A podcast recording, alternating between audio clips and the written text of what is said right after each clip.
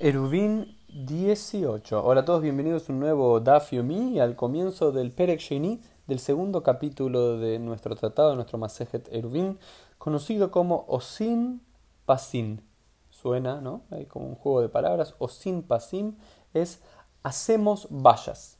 Y ahora lo que va a hacer referencia al comienzo de este tratado y luego, al parecer, seguiremos viendo en las próximas Mishnayot, tiene que ver, el primer escenario es el siguiente, es para, explicarlo tengo que explicar algo primeramente. Dice, o sin pasim la beirot. Se pueden hacer vallas alrededor de un ver, alrededor de un eh, hueco, de un pozo de agua.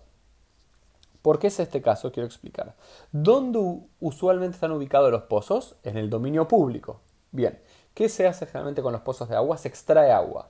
¿En un dominio público se puede extraer agua y cargar? No, por supuesto que no. Sin embargo, el pozo, ya habíamos visto en el Tratado de Shabbat, que los pozos, si tienen 10 tefajim, por lo menos, de profundidad, un metro de profundidad y 4 tefajim de ancho, es decir, 40 centímetros, un pozo típico, si tiene esa profundidad y ese ancho, se considera que el pozo en sí es un reyute yajid, es un dominio privado. Entonces, es un dominio privado el pozo en un espacio público, en un reyute arabim. Entonces, si está ese pozo ahí, es un dominio privado, con un dominio público no podría extraer agua y darle de abrevar a mis animales o lo que fuese en Shabbat. Entonces, ¿cómo se soluciona esto? Convirtiendo el alrededor, alrededor de ese pozo, poniendo ciertas vallas para que de alguna forma eso sea su eruv, eso sea su fusión, para que no solamente sea considerado espacio privado en el cual se permite cargar dentro del pozo en sí, sino que se puede extraer el balde de agua todo alrededor de esos metros, después vamos a ver exactamente cuántos y demás, metros cuadrados alrededor del pozo. ¿Y cómo se hace?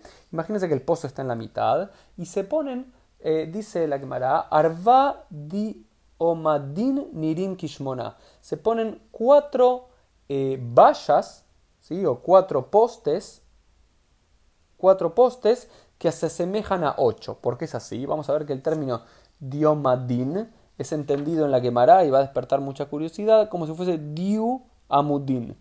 Como si fuese en, griego, la palabra diu es dos, como dúo, ¿sí? Como dos en griego, y amudin, que significa columnas, como si fuesen dos columnas. ¿Qué son entonces diomadin? Columnas que están puestas en L. Imagínense una L o un vértice, una L exacta o, digamos cada una de, igual de ancho y largo y demás, pero como si fuese un poste que no tiene un solo lado, sino que tiene dos lados. Entonces, si colocas esto en las cuatro esquinas, no tenés cuatro postes, sino que tenés ocho, tenés ocho vallas en definitiva, porque son en L, van en, en las puntas, vean la, la imagen que posteo para poder entenderlo eh, un poco más. Entonces se ponía eso. Rabbi Yehuda dice, eso dice Rabbi Yehuda, y Rabbi Meir dice que había que tener Shmonesh en Kishnai Masar. En realidad tendrían que ser 8 que se ven como 12 porque las pones en las puntas, estas que son dobles, por lo cual se tenés 8 y en la mitad de cada uno pones una más y son 12, pero en realidad la alhaja que con estas cuatro esquinas que son como 2, como 8 lados, permitido. ¿Y cuál tiene que ser la altura mínima? Gvoan, Azarate Fajim tiene que ser mínimo, Azarate Fajim un metro de altura, igual que cualquier eh, circunvalación, como habíamos dicho, a una, a una caravana o, uno de los legi, uno de los legi, uno de los postes de, las vallas para un, un, maboy, tiene que tener mínimo de altura para hacer un cerco, para cargar en Shabbat, mínimamente un, de altura eh, un metro, y Rohbam Chisha tiene que tener seis tefajim de un lado y del otro, entonces ahí tenemos eso. Y Beoavim Kolsheu y la profundidad de los mismos puede ser cualquiera, puede ser bien como una hojita muy finita de un par de milímetros, un metro, lo que uno quiera puede hacer. Bien, entonces ahí tenemos que en el medio va a estar el pozo de agua y ahí se puede entrar a ese pozo de agua. Estás en el dominio público, entras a ese gran expandido dominio privado y ahí adentro puedes cargar en Shabbat sin ningún problema y puedes ir, agarrar el, el agua, ponerla frente a tus animales y tus animales pueden abrevar de ahí. Todo esto despierta varios midrashim, este esta cuestión alágica, despierta muchos midrashim y muchas eh, historias, leyendas en relación a la creación del primer ser humano. ¿Por qué? Porque habíamos visto que según Rabbi Irmía ben Elazar, Rabbi Irmía ben Elazar sostiene que esta palabra diumadin, ¿sí? Estos, estas vallas dobles, viene del término griego diu, que sería dos, y amudim, que serían postes. diu amudim. Entonces hay muchos, hay muchos midrashim que empiezan a utilizar el término dio como dos. Y uno de ellos, que es el que despiertan eh, la exégesis de varios midrashim y de varios agadot en relación a Adam Rishon del primer ser humano, porque dice Amarra Birmia Ben Elazar, dio partzuf panim ayalo le Adam Rishon. El primer ser humano, Adam Rishon, tenía diu partzuf, dos caras. Shenemar, porque está dicho, Bekedem Tani. Lo, lo creé de un lado y del otro. Al parecer, según la imaginación del Midrash de la el primer ser humano tenía una cara hacia adelante y una cara hacia atrás. Y eso explica por qué eh, después separó a Adán y Eva. Es como que una cara era Adam, la otra cara de atrás era Eva, y después lo separó eh, por la mitad. Y algunos dicen que no era Dupartzuf, sino que tenía eh, un Sanav, que tenía el primer ser humano que tenía una cola. Como aquel mito antisemita que los judíos tenemos cola. Bueno, al parecer también puede llegar a venir de este Midrash, que decía que el primer ser humano tenía como una cola atrás, que de esa cola Dios la cortó y ahí creó a, la mujer. Son bastante, vamos a decir, machistas algunos de estos comentarios, como vamos a ver, pero interesantes para aprender. Y, eh, hay otra analogía de Ahorba Kedem Tzarati, lo hice al principio y al final los creé de ese versículo. Dicen, era Ahor Bereshit Bekedem Lepuranuot. Dice, eh, el ser humano fue el último en ser creado en la creación, porque fue creado en la víspera del séptimo día, al final del sexto día, pero es el primero en recibir el castigo el sufrimiento. Y algunos que dicen que habla del sufrimiento, del castigo por haber comido el fruto prohibido, pero eso no puede ser. ¿Por qué?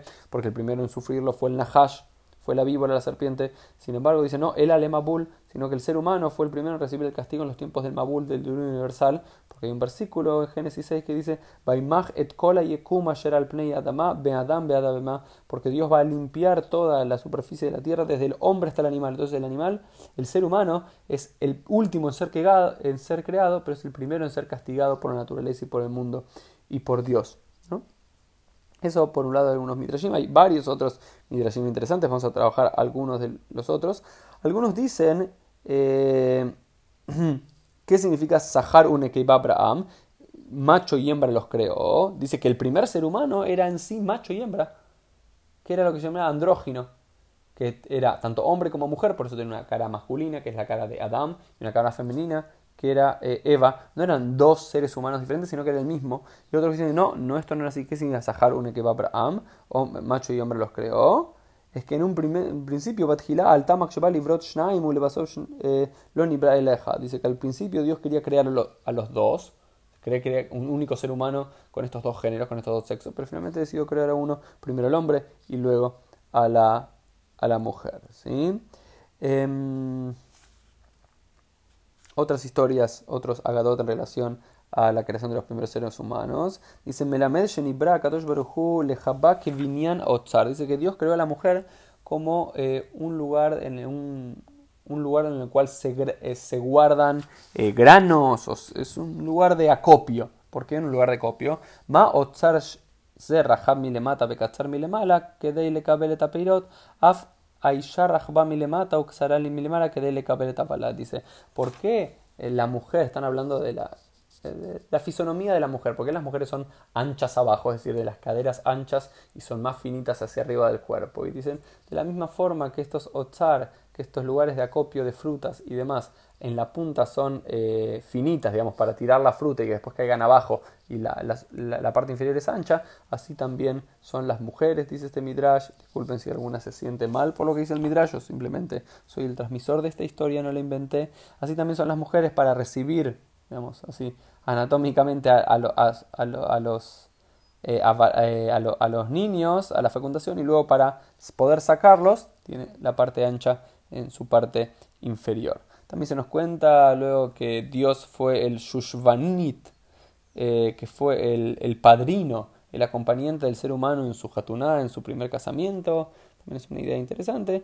Y en relación a eso, después hay algo que parece bastante eh, despectivo y demás, que tiene que ver con la época, con el lugar del hombre y la mujer en el mundo antiguo. Dice, Loy eleja dama y ishto. Dice, un hombre nunca puede ir detrás de la mujer en el camino, incluso en la calle. Y esto quedó también fijado en el Shulchan Aruch como la alajá, que un hombre nunca puede caminar atrás de la mujer.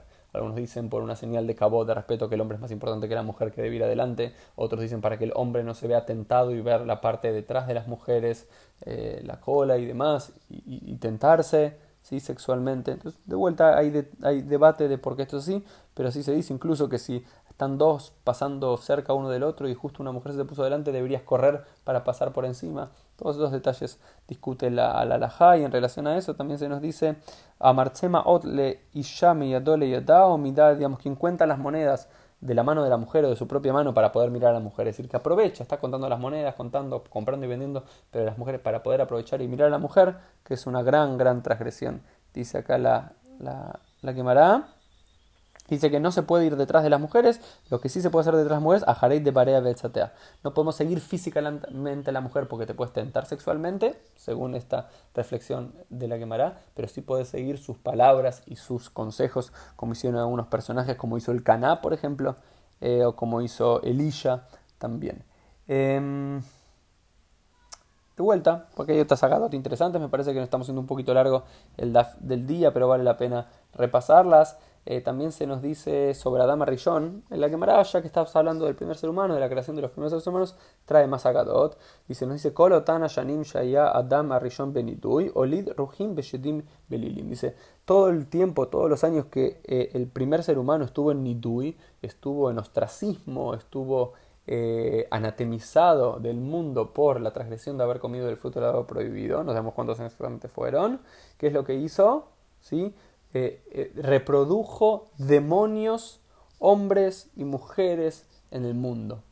Es como que fue un gran productor de demonios. Antes de tener a Caín y Abel, es como que es la justificación bíblica o rabínica de por qué existen demonios en el mundo según esta cosmovisión, porque fueron todos los que dio a luz a Adama Rishon mientras estaba anatemizado del mundo por Dios y castigado. Sin embargo, otro, otro sabio nos dice, Rabbi nos dice, Adama Rishon Hasid Gadol ya ¿no? Pero digamos que en realidad Adam Arishon era un gran Hasid, era un gran piadoso. No era uno, ¿cómo este hombre va a dar a luz a, demonios en el mundo? Dice, y que y como cuando vio que Dios lo estaba castigando, no es que se puso a reproducir demonios, sino que es lo que hizo, eh, se sentó durante 130 años en Ta'anit, en ayunos durante 130 años, no tuvo relaciones sexuales con su mujer y se cubrió sus partes íntimas con Enim, con higos. ¿Sí? Entonces, ¿cómo puede ser? Algunos dicen que el primer ser humano dio luz a demonios, no era tan bueno, otros dicen que era un super Hasid que se alejó de su mujer por tantos años. Bueno, es esta discusión eh, rabínica bastante eh, interesante. Y a Harón, a Harón Habib, lo último que quiero decir, es una enseñanza que se nos da en relación a Dama Rishon y después en relación a Noach, que dice: Mixat shebajo shel adam ombrim befanab, bejulo shelo befanab cuando queremos alabar a alguien por sus buenas conductas, por sus buenas acciones, por ser unas buenas personas, cuando quieres alabar a alguien, enfrente a esa persona solamente decir la mitad de las cosas. Si una persona es un genio, inteligente, bueno, lindo y demás, no puedes decir todo. Tienes que decir la mitad de las cosas. De Julio, pero cuando esta persona no está frente a vos, puedes decir todo. ¿Para qué? Para que no se le suba tanto el ego. Para que no se le suba tanto. Entonces, un buen consejo de los rabinos cuando querés alabar a alguien, parte lo haces delante de la persona. Y cuando la persona no está, decís todas las maravillas y esto lo aprendemos de Noah, porque en un momento eh, se dice que eh, de Noah es un tzaddik en un versículo, es un justo, y en otro versículo dice que es un tzaddik y tamim, que es un justo y es una persona íntegra. Entonces, si era justo, era eso cuando dijeron que estaba frente a él, pero cuando Dios no estaba frente a, eh, a Noah, dijo que era un justo y también un íntegro. Esto fue el Dafio del día, nos vemos Dios mediante en el día de mañana.